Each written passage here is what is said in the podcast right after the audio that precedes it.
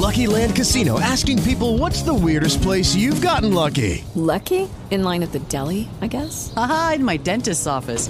More than once, actually. Do I have to say? Yes, you do. In the car before my kids' PTA meeting. Really? Yes. Excuse me, what's the weirdest place you've gotten lucky? I never win and tell. Well, there you have it. You can get lucky anywhere playing at LuckyLandSlots.com. Play for free right now. Are you feeling lucky? No purchase necessary. Void where prohibited by law. 18 plus. Terms and conditions apply. See website for details. Good afternoon. It's Chicke Fitzgerald with the Executive Group, Girlfriends Group. It is Friday, January 8th, and we have a real treat today. Uh, this is uh, our first show of the new year, and we are going to be talking about a topic that I absolutely love, and that is uh, the tone that you find within an organization. And, you know, I have worked in so many organizations that had a really bad tone, but we're going to be talking about the other side of that today with a book called Contagious Culture. And our guest today is Anese Cavanaugh. Anese, welcome. Thank you, Chicke. Thank you so much for having me. Happy New Year. Oh, Happy New Year to you. And am I pronouncing your name all right? You are. It's perfect. Oh, good, good. I, I know Patty had sent me a, a note. My producer is always so great about that to make sure that I don't mispronounce it. And then uh, as soon as I said it, I thought, oh my gosh, did I get it right? No, well, uh, perfect. I, I just, first of all, I absolutely love the cover of your book, and I'm a sucker for book covers. Uh, you know, I, I spend so much time uh, with business books. And every time I walk into a bookstore, I'm absolutely overwhelmed, as you probably are as an author, by the volume of choice that people have yeah. in business books. Mm-hmm. And and so one of the things that grabs me, uh, you know, is a great book cover. And I am a chronic user of sticky notes. And everybody who knows me knows that in my bag, I not only have sticky notes, I probably have five or six colors and shapes of sticky notes. and I carry around a black Sharpie with me because, you know, if I go to a client's location and they don't have a whiteboard, um, you know, you can use sticky notes anywhere. And you have used a sticky note to portray conversations. And, uh, you know, I really love that. And the subtitle of the book is Show Up, Set the Tone, and intentionally create an organization that thrives. And you know, before we dive into the book, Anese, I'd love to hear about you. Our, our listeners like to be able to relate your background to, you know, how you got to be an author, why this topic, and you know, I, I know I'm throwing a lot of things at you, but you know, and tell us a little bit about what your day job is. That's so great. Hey, Chicke, throw as much as you want at me. I'm capturing it all on post-it. So. oh. Good for you. I'm just kidding. You and you and I are, you and I are sisters in some in many ways, I'm sure, but one of them definitely is post-its. I I think that there's nothing more delicious and joyful than a new stack of post-its and a great set of sharpies. so, so we're we're together on that. Um, so my background, I so I started in kinesiology. I was actually a kinesiologist working with athletes years and years ago, and went to school to get my degree in that. And um, very very long story short, went from working with athletes to moving into uh, working in organizations with executives around health and productivity and how they showed up in their you know in the work environment how they took care of themselves um, all that good stuff. I i you know did a kind of a round of as most people do when they're first starting their careers i you know, experimented with that athletic training. I worked in corporate. I went and i worked with um, dean ornish who was uh, the physician who created the heart disease reversal methodology and I, I basically in 2010, um, after I had my first child, I decided I wasn't going to work for anybody anymore. In fact, I for a year decided, and I'm sure probably some of your listeners can relate to this, that I was going to just stay at home with my little baby for the rest of my life because there was no way I was leaving that guy. And you know, I had it all planned out. I, you know, literally thought we are sisters know, of another mother. we are, right? I said, "There's no way I'll eat peanut butter and jelly for the rest of my life. I'm not leaving this guy." And that lasted for about a year. And I was sitting in my Dodge Durango, and I talk about this in the book actually. But I was sitting in my Dodge Durango, and I my kid was sleeping. I was waiting in the parking lot of my gym to go work out. And as we all know, like you do not wake a sleeping baby if you want peace the rest of the day. So I was waiting for him to wake up, and I started really. I had been getting this quiet call, you know, like this in, this internal soulful call of, "Hey, I'm missing my work." Um, but I didn't want to go back and do it the way I had before. I really didn't want to go work for anybody else. And so on post-it that day, sitting in that Durango for about 90 minutes, I started to jot down what were all the things that I really loved about my previous experience. So with the athletes mm. in corporate America, working with the physicians, um, and very long story short, I created a company out of it. And I uh, went, worked out, got home, couldn't wait to sit down and start thinking to really put some thought into it. And then that was really where my my company started developing. And now the company has been we've been going for uh, 14 years now, and we do you know I'm an advisor to organizations around culture and creativity and collaboration, and we have online programs and um, public programs that we host a couple times a year to teach people the IEP method, which is what the book is focused around. And IEP stands for intentional energetic presence. And that's where we're at today. Well, I love it. And you do talk Thank about you. being present, and I'm sure we're going to get to that. One of the things I want to point out about the cover of the book is, you again, you, you drew the little conversation bubble on mm. all of the sticky notes, but one of them has the thinking bubble, and and uh, I would love to know how that evolved. uh, that's great. Yeah, I, I love it. You know, you're the first person you're the first person to call attention to that. I love it that you that you just underlined that. That was very intentionally done. That was my creative director on my team. He we actually he his name is Jeff Lear and he designed the cover. Um, and the idea is there's that thinking bubble and what happens is we have a thought and you see this you know, this is not just in corporate culture, this is in family culture, friendship culture, community culture, in the you know, in our in our culture that lives in our own head, right? So we have a thought and then we even just thinking it it's contagious. It starts the way that we show up our thoughts impact our energy and the vibration and what we bring to the table. So just even thinking about it starts to have an impact on how we're showing up as a leader.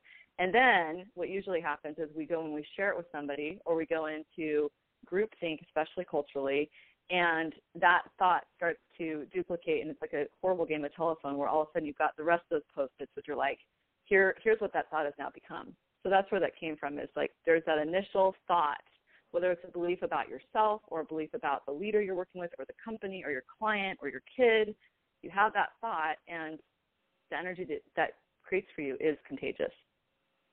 Well, I love that. And you know, you started out by talking about uh, really showing up, and and mm-hmm. that your IEP method is really centered on that uh, about actually yeah being present.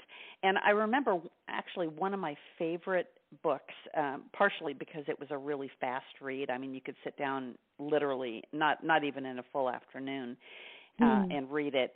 And it was a book called The Present. And I don't know if you ever mm. read it, but it had a picture of a gift on the front. I do remember that book. Yeah. But it was talking about not a gift, but the gift of your time and yeah. living and being in the present. And and I'm pretty sure it was in that book where they talked about how we've got the different balls in our lives mm. and that like your health and your relationships are actually made of glass and your mm. work and and uh, I forget what the others are finance maybe um are are rubber balls and and if you drop them they bounce mm. right and so mm-hmm. you know that all was stuck out to me about that book but that book talks about showing up. And we have all been guilty, and I will step to the front of that line.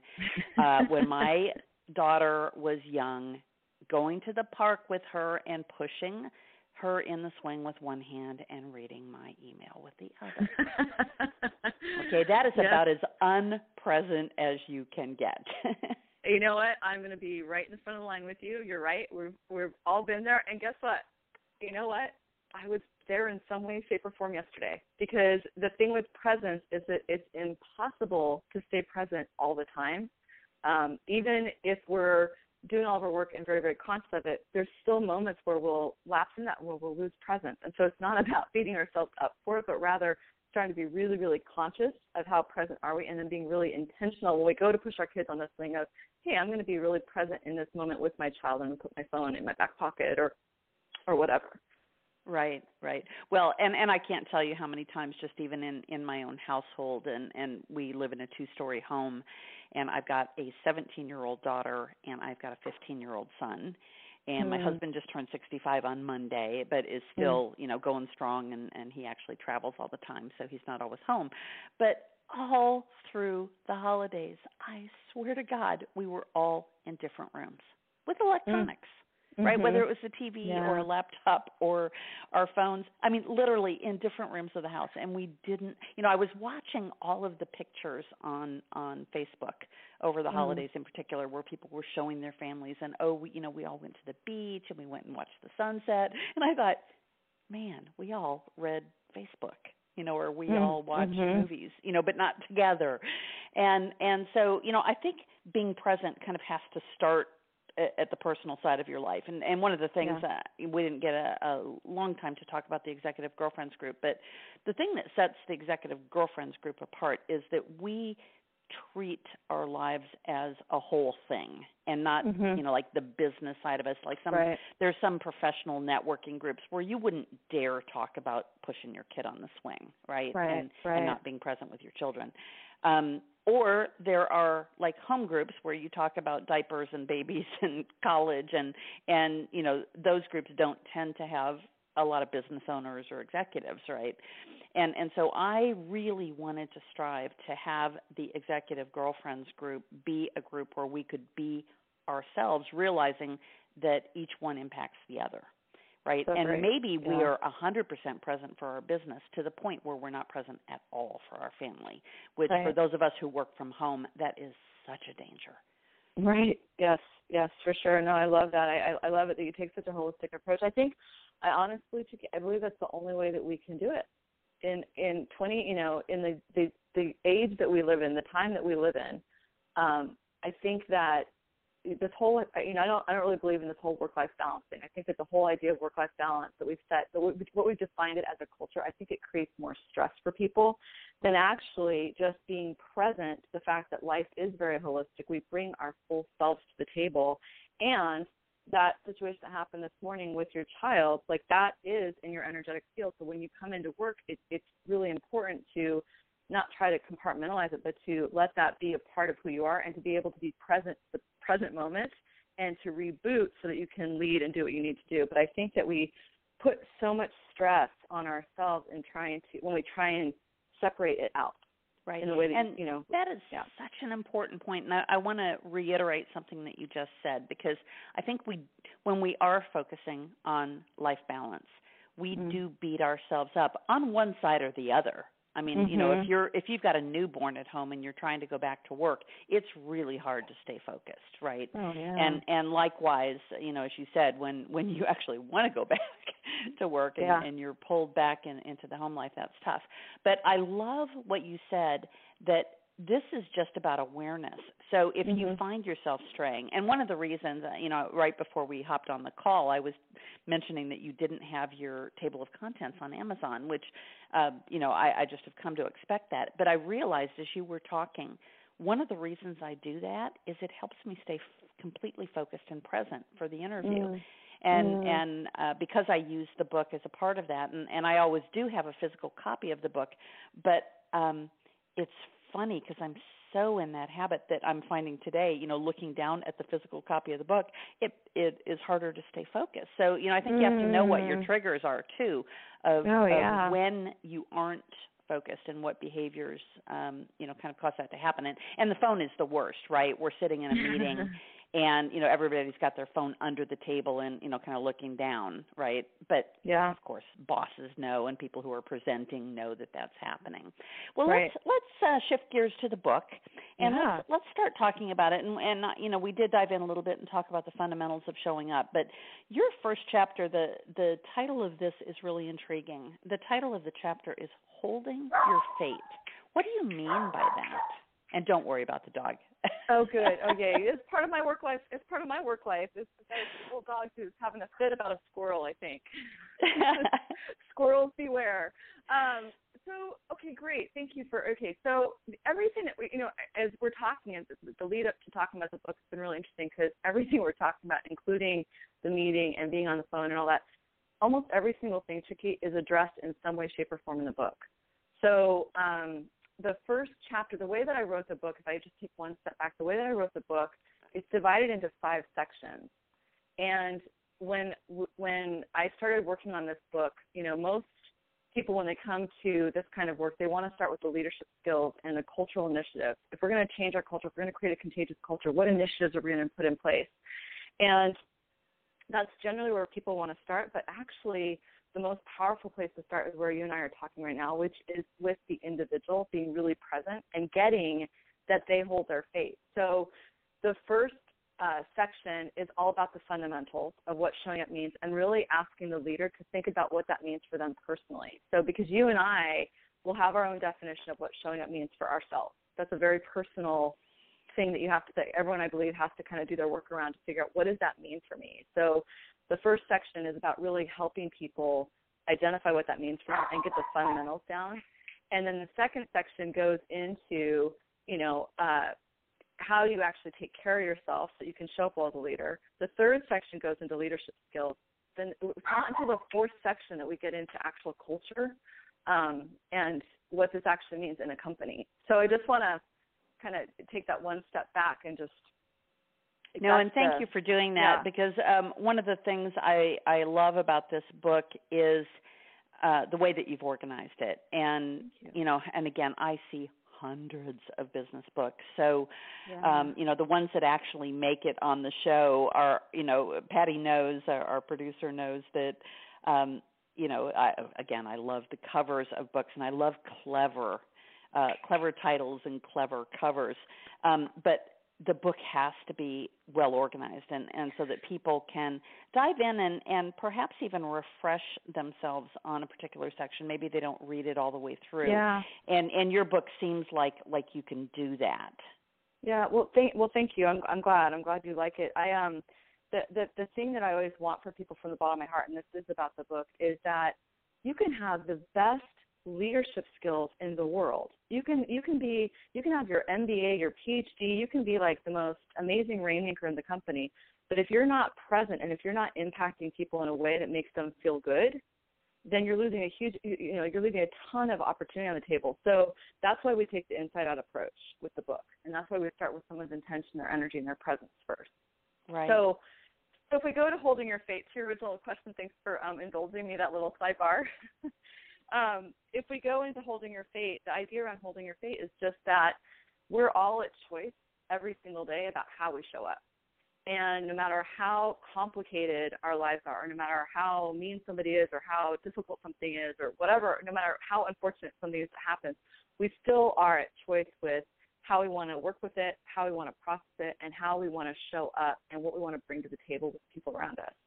Um, the other component of that is that you know we're always having an impact so you know the way that i show up with you with my family with my children with whoever that has an impact on how our relationship's going to be and what kind of results i'm going to get so that's what i mean by you're holding your fate Oh, completely. And you know, it was funny this week, um the first week of January every year, my kids' school does something called J term, and I had never heard mm. of Hmm. of this before but the kids either get to go on trips like the seniors go off on their annual senior trip to New York and or mm. there's some mission trips because it's a it's a Christian school and then um the other kids can either do community service or they can find an internship and so mm. I had an intern all week and she she didn't happen to come today but um it was interesting because I started the week off uh talking about how you work and how you prepare and you know are you the kind of person who does your homework uh you know 3 weeks in advance when you get the assignment or do you spread it out over the 3 weeks or do you mm. do it the night before and I clearly am the night before person right but which is why I always ask that and and letting them know that that isn't necessarily bad however mm. uh to this point about being present so on Wednesday, she and I had to go uh, to a, a potential client uh, for my technology company, mm. and you know she was thrilled uh, because she had never been in a business meeting before, and and you know we were working in my home uh, the rest of the week, so you know that that wasn't so business like, right? She wasn't getting that business experience. So we go, uh, we're on our way to the client, and it was one of those mornings where I was trying to wrap up something for another client uh, and I'd been up super late the night before. And so it was like five minutes before we left that I even went in and looked at the presentation that I had done Mm. for the the prospect and made just a few quick changes, and then realized I didn't know whether they would have anything to display it, and I didn't have time to Mm. print it, nor did I want to Mm. waste the paper or the ink, you know, because Mm. a lot of times people throw them away anyway. So we get to the client and they were, you know, very gracious and and we all kind of piled into the the CEO's office and and just sat in chairs and he had a big screen and I thought, well, it would probably be a good idea to display it there. But the file was too big to email to him. And I Mm. didn't think of that ahead of time. I didn't bring a memory stick, so I had to fumble around with putting it on Dropbox and and so as I was doing that, I was having him tell us about the company and about their growth plans. But do you know, Mm. I wasn't able to listen to a thing that he was saying Mm. because I was trying to get this presentation so he'd have it. And that lack of preparation on my part caused me not to be present. Mm. Mhm. Yeah. And, you know, I had to talk to to her about that, you know, on our way home that, you know, I really should have uh thought that through and thought what I needed to do. So, you know, what the reason I bring up that I'm, you know, the last minute person who does, you know, the the term paper at midnight before it's due the next day is I happen to do my best work at that Yeah. moment, right? Yeah. And and so Yeah. I haven't tried to make myself change that, but I didn't think about this aspect of the impact. So Mm. you know, and and I I also bring that up because the next chapter is called "You Are Contagious." So I, you know, when when I finally moved from being a product into being a company, and I, I'm kind of in that transition right now where I've been building a new product and am about to either raise money or hopefully sign enough clients that I don't have to. But all of a sudden, I will be a company and I'll be hiring people, and I don't want that part of me to be contagious.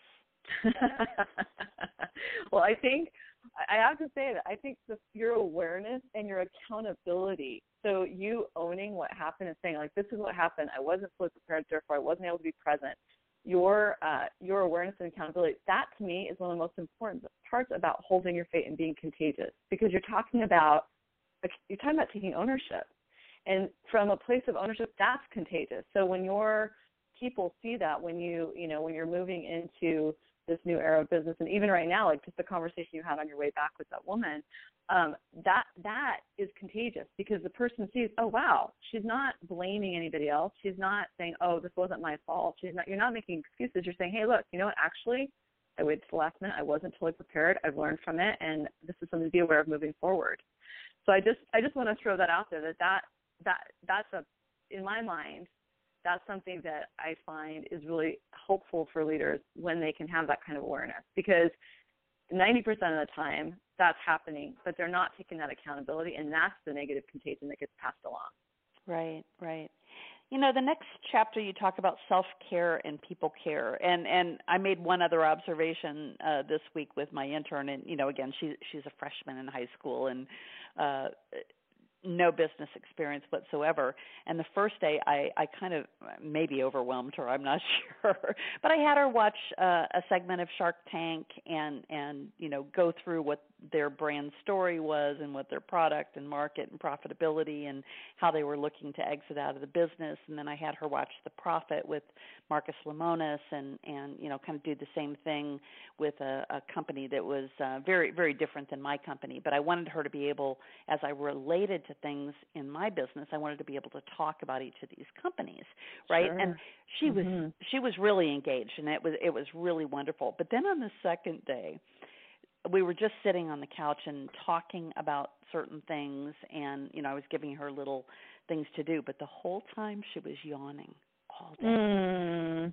and and um I know we yawn for a lot of different reasons. I mean, Mhm. boredom can be one of them. Another one can be lack of sleep, and another can be that if you're running at a pace and you you finally slow down, sometimes you just yawn because your body is just uh, you know, coming down, right? Mhm. So, Mhm. you know, you talk about self-care and taking care of of your environment before you can take care of other people, right? And that this Yeah. is all part of what you call the leadership leadership trifecta. And and about the impact that you have on other people and that you really need all of these things. So, can you give us just a little bit of insight into the leadership trifecta? Sure, absolutely. So leadership trifecta, um, there are I find that there's three kinds of leaders. If I want to stereotype really, really high level, there's there's three common themes I see. One is the leader who is great at uh, creating impact, right? They're great at getting stuff done. They're great at like creating results in the company, but they're totally exhausted, like the woman you're talking. So totally exhausted. Right. They're not healthy. Their exercise is on the back burner. They're eating crappy. Their personal relationships are falling apart, but they're creating impact, right? So they don't have the self care piece. So that doesn't work. Then there's the leader who's got the self care piece handled, and they, you know, leave and go to yoga every night, and they eat really well, and you know, chakras all in alignment. However, they're not effective at creating impact or getting stuff done. They just they don't have the skills. They don't have the um, the what I think of as the, the intention around impact. And so they've got the self care, but they're not. They're missing the impact piece. And then there's finally there's the leader who's really good at taking care of themselves and is great at getting stuff done, but they leave dead bodies behind everywhere they go. And right. by that I mean, you know, they're that that they get stuff done and they take care of themselves, but people don't feel good following them. That people um, don't feel inspired. They don't feel, you know, that the person they, they they often will have um, you know, the, the yell. Or I met a guy. There's a guy that I talked about in the book who his leadership style was to throw phones at people. Oh, and so. But he was winning. He was. I met him at a conference where he was winning a business award for their business results that year. But he was like, "Well, Anese, I like to throw phones at people, and that's how I lead. And people are terrified of me, and that's why we're on this award list this year." And I went, "Wow, let me know how that goes for you next year, right?" So, oh wow. There's, there's, you know, so the the three things you have to have the self care you have to have the ability to create impact and you have to have the ability to bring people with you and that's what i talk about as the leadership trifecta oh and, well, i love it, that yeah, yeah it's it's important. It's because you know you said it earlier like if if we're not present to what like if, if we don't have all this then what's the point of our life like if we're burnt out but we're leading really great businesses and we're no good for our families and our kids and ourselves what is the point? Who cares? Exactly. You know? So we need it all well, and mm-hmm. and I, I want to have you just give us a little bit of insight about IEP, um, sure. intentional energetic presence. It sounds sounds a little uh, just on the surface, right? For people who don't know you and who don't know about this, sure. it sounds a little bit out there. So help us understand how it relates to our daily lives. Yeah, absolutely. Um, I, I get that. I, I hear that almost every day of my life. I go, what is this IEP stuff? So, intentional energetic presence uh, is really boils down to the way that you show up. And if you look at if you take those three words apart, you've got your intention for what you know what you want to have happen. You have your energy for you know the energy you bring into the room, how you're taking care of yourself, so you have the energy to actually lead sustainably and not burn yourself out. And then you have your presence, which is how do people experience you? So, you know, at the beginning or earlier, I talked about you can have all the greatest leadership skills in the world, or you can create these great results. But if people don't experience you in a way that makes them feel inspired and in a way that feels responsive and open and whatnot, then you're leaving a ton of potential impact on the table. And, you know, the worst case scenario, like the guy I talked about earlier, you're leaving dead bodies behind. So intentional energetic presence, you know, you put those three words together, you can break them down and you can really look at each thing individually. Or you can just look at it as a whole, which is being really intentional about how you walk into a room and being really intentional about how you hold your life, how you show up, how much accountability you take, et cetera, et cetera. And I talk about in chapter four, I talk about the actual IEP method, and there are three components to it um, that I think are the most important pieces. And one is the ability to really reboot your presence. So you're walking into a room, something really junky's just happened, you're in a bad mood, whatever. You're going in to lead your team. You don't have the luxury to go in and throw phones. Like you really don't. Not if you want to be a good leader. So you know, how do you reboot your presence? And so I take people through the actual presence reboot. Then the second component is the ability to create intentional impact. And there's a five step framework that I have clients use, um, you know, before they go into any meeting, any team meeting, an offsite they're planning, a project they're planning. You know, I did it for the book. Um, and it's just basically five steps to intentional impact to help them get the outcomes and also the emotional impact that they want to have. And that is highly dependent on how they show up. So that's built into that framework. And then the third component is just building a strong IEP foundation, which is all about your self care, your mindset. Um, the I call it your energetic vibration. You know, like what is the energy? What is the vibe that you're putting out there when you walk into a room? Right. And then the quality of relationships. So those well, three you know, pieces together. Anese, uh, as you're saying that, I'm remembering um, an individual that I worked with for a little over a year. Uh, my company was building LasVegas.com, mm. and and we were building not just the website, but we were building the the company and the culture and a joint venture between two major competing casino companies. And and so there were a lot of dynamics um, you know in in what was going on. But I realized about halfway through that project that every single time we would walk into a meeting, like five minutes before, the the guy who was leading one of the major casinos uh, would pull me off to the side and say something to me that would, I believe, intentionally try to get me off my game. And mm-hmm. for the life of me, I can't figure out why he would have done that because mm-hmm. I was actually his advocate, and and we were you know, kind of in his camp, you know, even more than we were the other uh, casino company that we were working with, just because he was the one who had hired us.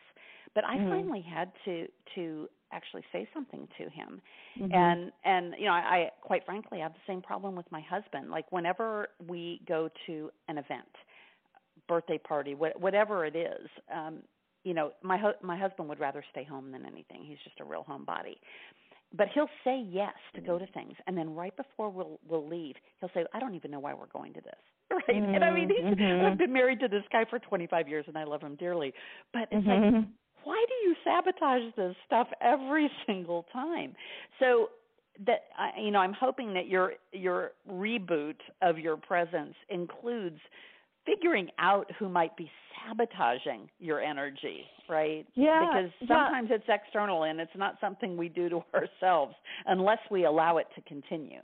Right. Well, I, I love it. I love it that you just brought up those examples because it, to me, when I look at those, it's it's not you can't control you know how that guy before you went into the room like how he what you can't control him. You can't control what he says or what he thinks of you or what he's trying to do. You have no idea why he's doing what he's doing. Um, you also can't control your husband as much as much as we might. I've been trying for try. 25 years, but you're right. but you can control yourself. So to me, it's about being able to still hold your space. And in the book, I teach people. There's a couple tools they teach. They they get the reboot, and then there's also an energetic xylophone, um, which helps you hold. You know, and and a, a third thing which is called bubbling up, which helps you hold that space around you so that when people are throwing barbs at you or sabotaging or just being completely unconscious about their impact, but it's negative. When that's happening, you actually can reboot. You know, I, I literally imagine bubbling up. I literally think about a bubble around me where everything in that bubble is mine and everything outside is the rest of the world. And I get to decide um, what I want to let get to me and what I don't. And mm. you know, we one of the things. So I'm I'm the person that gets the phone calls. I get two common phone calls. One is, Anese, I am killing it in my company. I've got my PhD. I've got this. I've got that. But for some reason, people don't um, people don't like working with me, or people, or I'm not getting this result, or whatever, or my marriage is falling apart, or whatever. Nine times out of ten, it has to do with something in their IEP, how they're holding their space, the lack of intention they're bringing, the, the energy right. and the presence they're bringing to people. That's that's one phone call. So little small tweaks can start to really put them on a different path. The other phone call I get is, oh my gosh, this person's trying to sabotage me. This person, if my team was easy to work with, if my spouse was easier, or I love this one. I always work for the biggest jerks, or I always date the worst guys.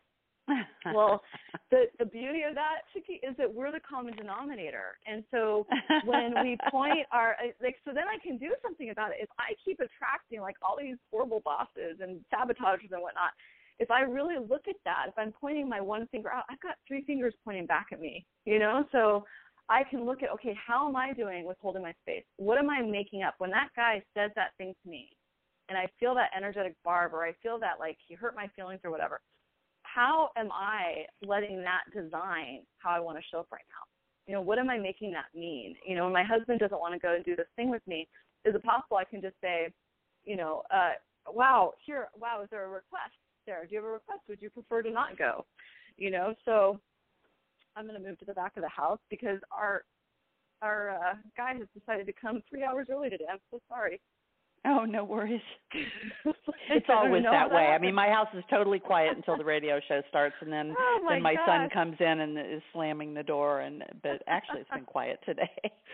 Well, so listen, why don't we why don't we yeah. jump on um, to part two of the book, which is is what you've really been just describing of of showing up for you, and and you talk here about all of the different kinds of of energy and and the things that that really contribute to our success the physical and environmental energy the mental and emotional energy uh, vibrational energy which uh, you you've alluded to and I'd like you to spend a little time on that because I sure. think it's easier for people to envision what the others are and then uh, you also talk about relational energy so uh, you know, I know that that's a lot to wrap in yeah. into some comments, but uh, I want to make sure we have time for the the last uh, parts of the book too. So maybe you can just kind of roll all of those into uh, a set of comments. I, I can absolutely. So that second section of the book, showing up for you, that basically is all about creating a strong IEP foundation. That's that's the you know the third part of the methodology is create that strong foundation. And so you want to pay attention to your physical energy, your environment. You know, everything in your environment has an impact on you. So if you walk into your house and or you walk into your office and you get like that ugh feeling, you want to look at what is it in your environment that's not supporting you. So basically, physical and environmental is making sure that everything you put in your body, everything you do with your body, everything you put around your body, that it supports your energetic field, that it makes you feel good. It's it's um, life giving versus life depleting. That's just something to start paying attention to. The second uh, chapter in that uh, section is about your mental and your emotional energy, which is really looking at your mindset, your attitude, um, you know, your complaints, the things you believe in. Uh, you know, underneath every single complaint is just an uncommunicated request or suggestion. So if you've got either yourself or someone in your life that's complaining all the time, you can actually take a pause, take a step back, and go, okay, wait, here's my complaint. What is it that I want instead? You know, or if you've got an employee or a spouse or a child who's complaining all the time, you can go, hey, I hear your complaint. What would you like instead? Because the minute you point them to looking at what the request is, that energetically opens things up and it puts them back in a position of power where they can go, oh, I can actually do something about this. So mm. the mental, the mental and emotional, that that really dives into you know assumptions you're making, like all these different components. Um, and I should say that in every single chapter, there's a uh, reflection section, which is about making this content real. And so I designed the book to not just be a book where you could just read it, but I really want it to be an active partner for people. So if people read through this book and do the work at each section, they'll walk out of it with an actual plan and they can integrate. That's the feedback we've been getting is that even in the first section, people are like, oh wow, I'm already integrating and it's making an impact. Well, so, and not only that, I mean, I'm glad you yeah. brought that up because I was going to mention that that this is one of those. Well, I read every book with a pen in my hand. Oh, um, nice. But this one specifically, you do need a pen in your hand. And and the other thing I was going to say about the way the book is laid out is you've got a lot of graphics. And and I don't yeah. know about our listeners, but as I get older, um, words have a harder time penetrating my brain, but pictures. yeah. um, I've always been highly graphical anyway, and and I make you know heavy use of color. If I if I ever do this kind of a book, my book is going to be terribly expensive to print because it's got to have color, right? Um, you know, and, and so in addition to my sticky notes, I also carry around expo markers, you know, of all different colors because I can't mm. just draw on a whiteboard in a single color.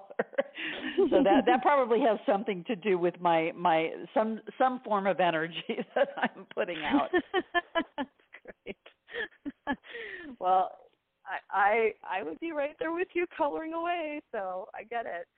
Um, I get it. So do you want me to finish up about this section or? Yes, yes. Um, well, let's finish with uh, vibrational energy and relational energy. Okay, great. So uh, vibrational energy is basically here. Here's the way for people to think about this.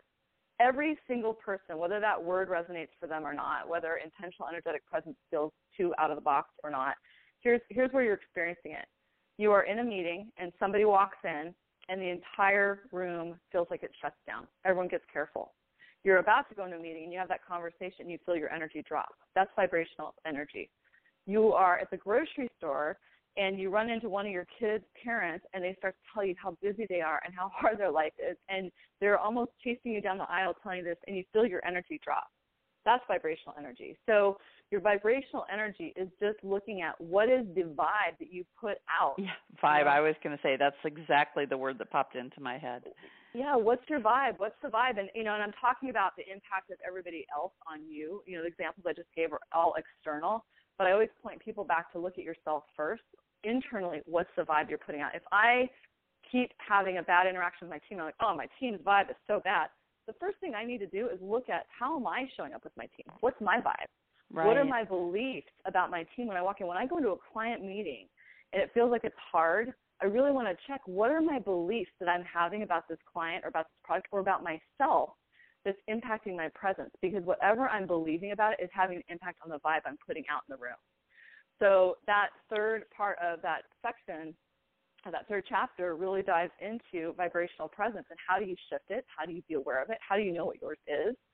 And then we move into relational energy, which is just like every single person has their own energetic field um, and their own presence, so do different relationships. And so in the relationship, I talk about what are the relationships that are draining you? What are the ones that are life giving?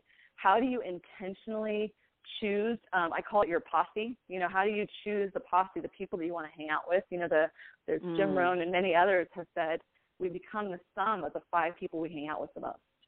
So who are you hanging out with? And what do you where do you need to make requests? What do you need to change? Where do boundaries need to change? So we really look at that in that section. So when you go through the entire part two of the book for showing up for you, you've got your IEP fundamentals, you've got that foundation built. If you do the work.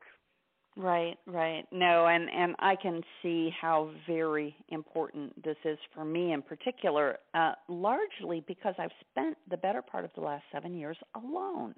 Mm, right, when you're an mm, entrepreneur mm-hmm. or you're yeah. a consultant and you work from home, um you may spend a lot of time on the phone or online i mean i yeah. i'm like a chronic texter because once i'm working with somebody if you know if we're online we we text a lot. And i actually text from my computer rather than my phone because mm. you know i get to talk to people that way. Yeah. Yeah. And and so you know i can see for myself that i am going to absolutely have to go through this book with pen in hand and probably yeah. sticky notes and tabs right? And highlighters like the whole arsenal because I've been alone for so long that once I have an office and actually have staff around me um I'm going to have to reboot everything. Yeah. Yep, that's great. That's great. I love that. I love I love how you um I love I love how you process stuff. It's fun to listen to you. so great. Um so we have about uh, about 10 minutes left and I know that there's yeah. a lot of meat in the last 3 chapters of the book, but yeah. let's shift to showing up for others and and uh, sure. you know again the the chapters here you talk about outgracing busy and burnout and other leadership optimizers.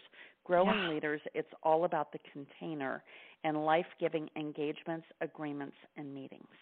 Yep. Yeah. Well, here's the, here's the great news. So I know we're down to 10 minutes. That went so quickly. And um, just like the book that this this translates over, the most important you'll note your readers will notice, and you'll notice as you read the book that the first three sections are the meatiest. It, you know, it, it builds. Like so, the first one is really it's thick. The second one is thick. The third one starts to get a little bit lighter. And the reason is is that getting the fundamentals of showing up and then getting your own IEP practice down pat, that's the most important part because now if I've got a strong IEP foundation and I know how to reboot my presence and I know how to create intentional impact, because by this point in the book I've learned all of that, now I can start to get into my leadership skills and how I show up for other people. And anything that I do is going to be that much easier. So years ago, I used to um, I was I'd be asked. This will this will actually summarize this. I used to be asked to come in and do leadership training or feedback training, and I'd say, "Great, I want to work with them around IEP content." And they'd say, "No, no, no, no, no, no. That's that's too soft. That's too out there. Can we just skills, right?" So, like I said, this has been my lifelong. I've been hearing this for 12 years. so, I so they'd say, "No, no, no. We just want to stick with the the hard stuff." And so I do it, and Chicke, it would take me eight hours, six to eight hours to train people on feedback, right? Once we started integrating the IEP work in 2009, I said I'm not going to do that anymore because I'm we're wasting time. Once we started to train people in the IEP work, that same feedback training now takes two hours, if that. Wow. And it's because their intention, their energy, their presence, and their awareness is opened up.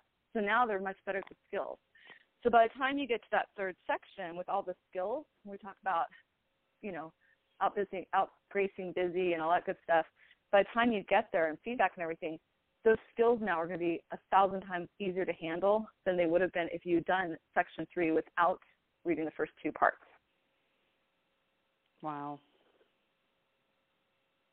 I really love that. And you know, I mean one of the things that I do is is I help people do game-changing business design, right? Mm. And change the way that they think about things and and getting out of the status quo. But I can see how your piece would add so much to what I'm doing. Um, anyway, so we'll yeah. talk offline no, about definitely. that. We'll, we'll talk offline, but I'm glad you brought that up. Um, so the last two chapters of the book, um, one is showing up for culture, and you talk mm-hmm. about uh, the need for a healthy culture within an organization, creating a culture um, that people want to catch. So this that contagiousness uh, of that culture, and then uh, you talk also uh, in the context of that about hiring and firing, and you know, just mm-hmm. this week I've I've heard from you know multiple people who have lost uh, really senior jobs in in companies mm. that are downsizing, and where they thought that they were going to be helping with the downsizing and having to let people go, only to find out that they were the ones who were let go. Mm. Um, oh, ouch! You know, and I thought those days were behind us, but apparently times are pretty tough out there. So yeah. talk a little bit about that, and then we'll we'll talk about uh, moving forward, which is the last chapter. You bet, absolutely. So yeah, so uh, showing up for culture you know, basically you've got your core IEP, you've got your leadership skills now. You know how to hold really healthy meetings because that's a part of Section Three is how do you hold a healthy, life-giving meeting. Um, you know how to have collaborative discussions, like all these good things. So now, now we can get into culture. And by this point, the reader, the, the secret is this: it's not your corporate initiatives that are creating your culture. It's how every single person in the organization decides to show up and we as individuals we emanate the culture we want to be a part of. So if i want to create a healthy culture and i start to practice some of the things that we talk about in this particular section i'm contagious. So now the people around me are going to start to pick up on that and that's how culture gets created. So the you know we talk about the super seven which are you know probably don't have enough time to go into them here but the super seven is basically what i've seen seven core components that are absolutely essential to help create culture. And fortunately, we have a lot of control over making those things happen. We talk about positive and negative contagions, and then with the hiring and the firing, you know, there's there's a way to hire people. I think people, you know, there's the saying, hire slow, fire fast, right? I think there's a way to hire people even more intentionally um, so that you make sure that you're setting them up for success from the very, very beginning.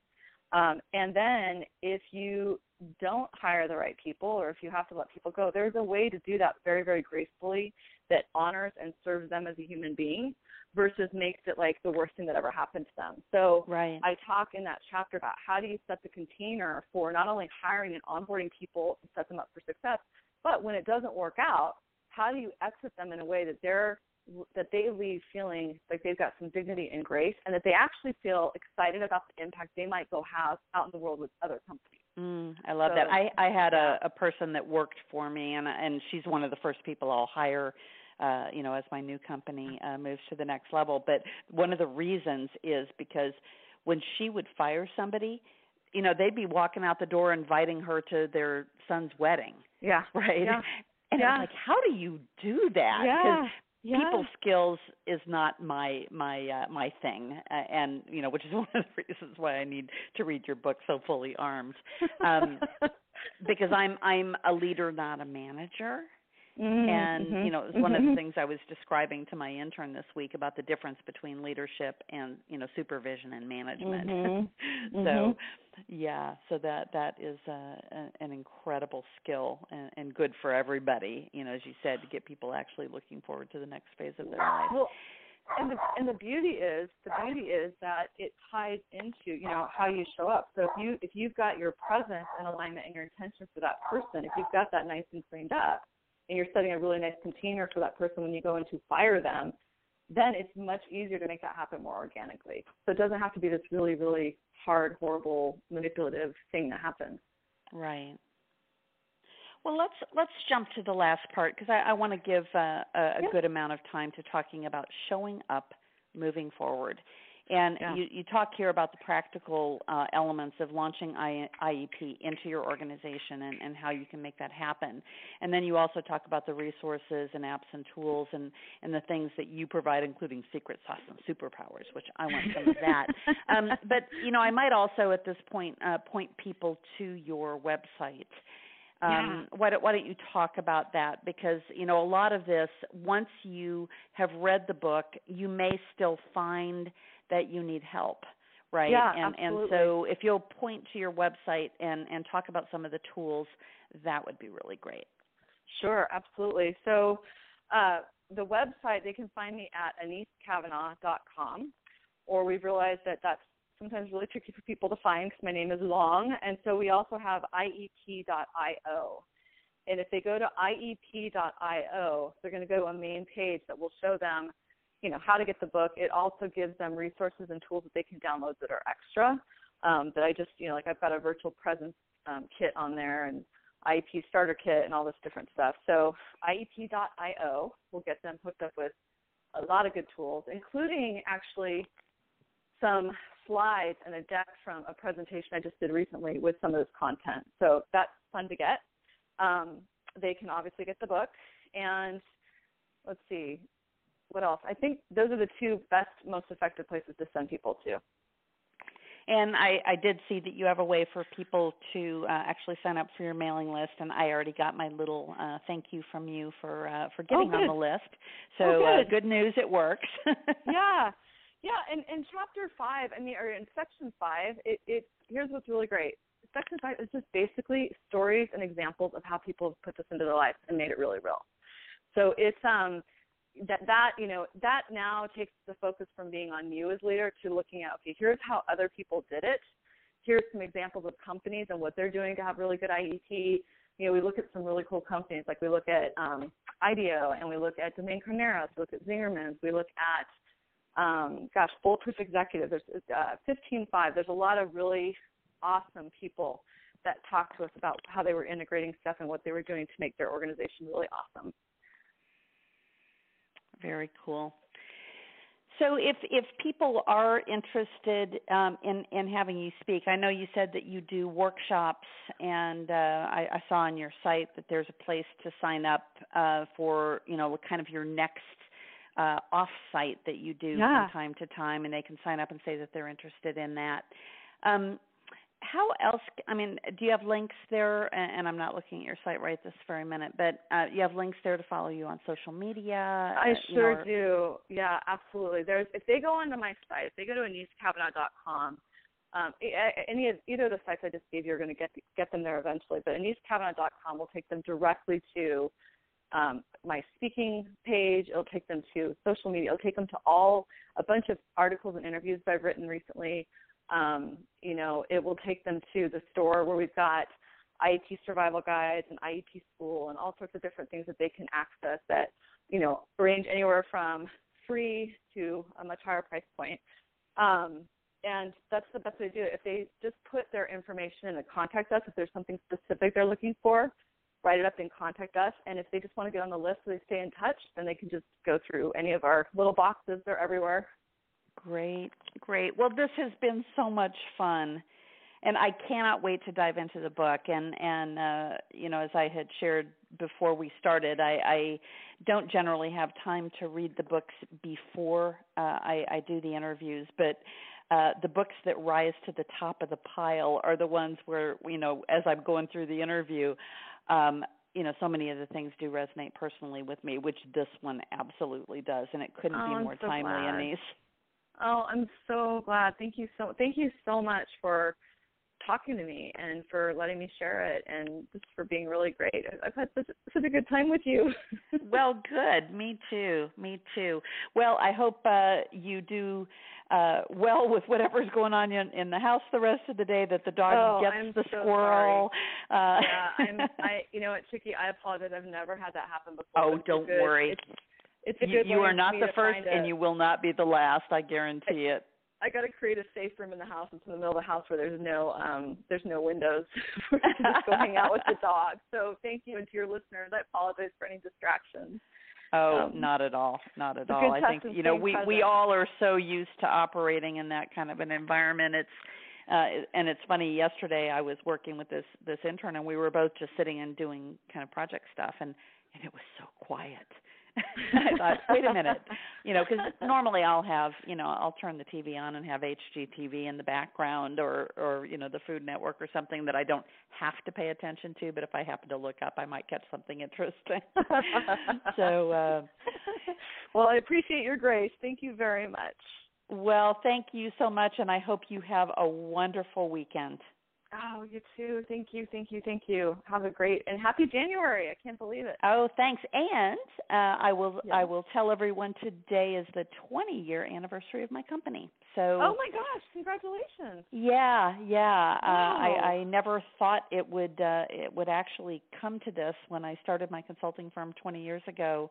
Um, you know, who would have thought that 20 years later, uh, you know, Oh, I would still be doing it. That is huge, and you're just getting ready to move into the next level. That's so oh yeah, exciting. absolutely. Well, I also have a technology company, and that's really where my my heart has been the last couple of years of of moving Wow. out of of just the one on well, not one on one consulting. I, I consult with large large clients as well. Uh, but I've got a whole bunch of new uh, individuals who are joining my consulting firm. Uh, some of whom are you know moving out of their uh, corporate jobs, uh, perhaps not willingly. Huh. And uh, anyway, it's just a it's a fun season of life. Oh, it's amazing, amazing. Well, here is to celebrating 20 years. Here's to getting really excited about the next 20, and here is to a really amazing 2016. Well, great. Thank you so much. And uh, for those who want to learn more about the Executive Girlfriends Group, we're actually relaunching our site this weekend, and I think it's actually down today.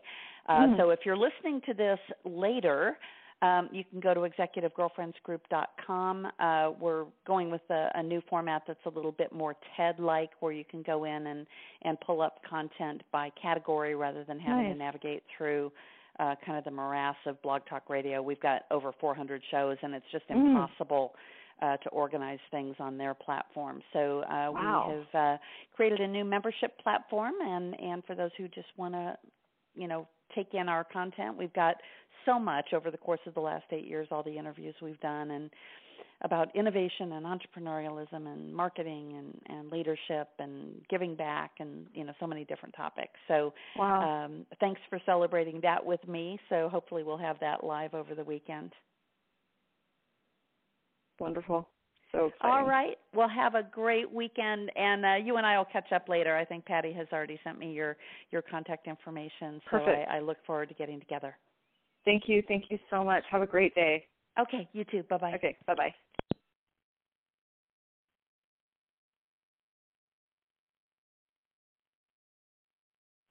Hello.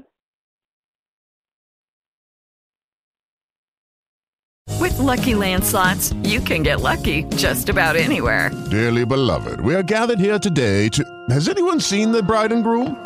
Sorry, sorry, we're here. We were getting lucky in the limo and we lost track of time. No, Lucky Land Casino, with cash prizes that add up quicker than a guest registry. In that case, I pronounce you lucky. Play for free at LuckyLandSlots.com. Daily bonuses are waiting. No purchase necessary. Void where prohibited by law. 18 plus. Terms and conditions apply. See website for details.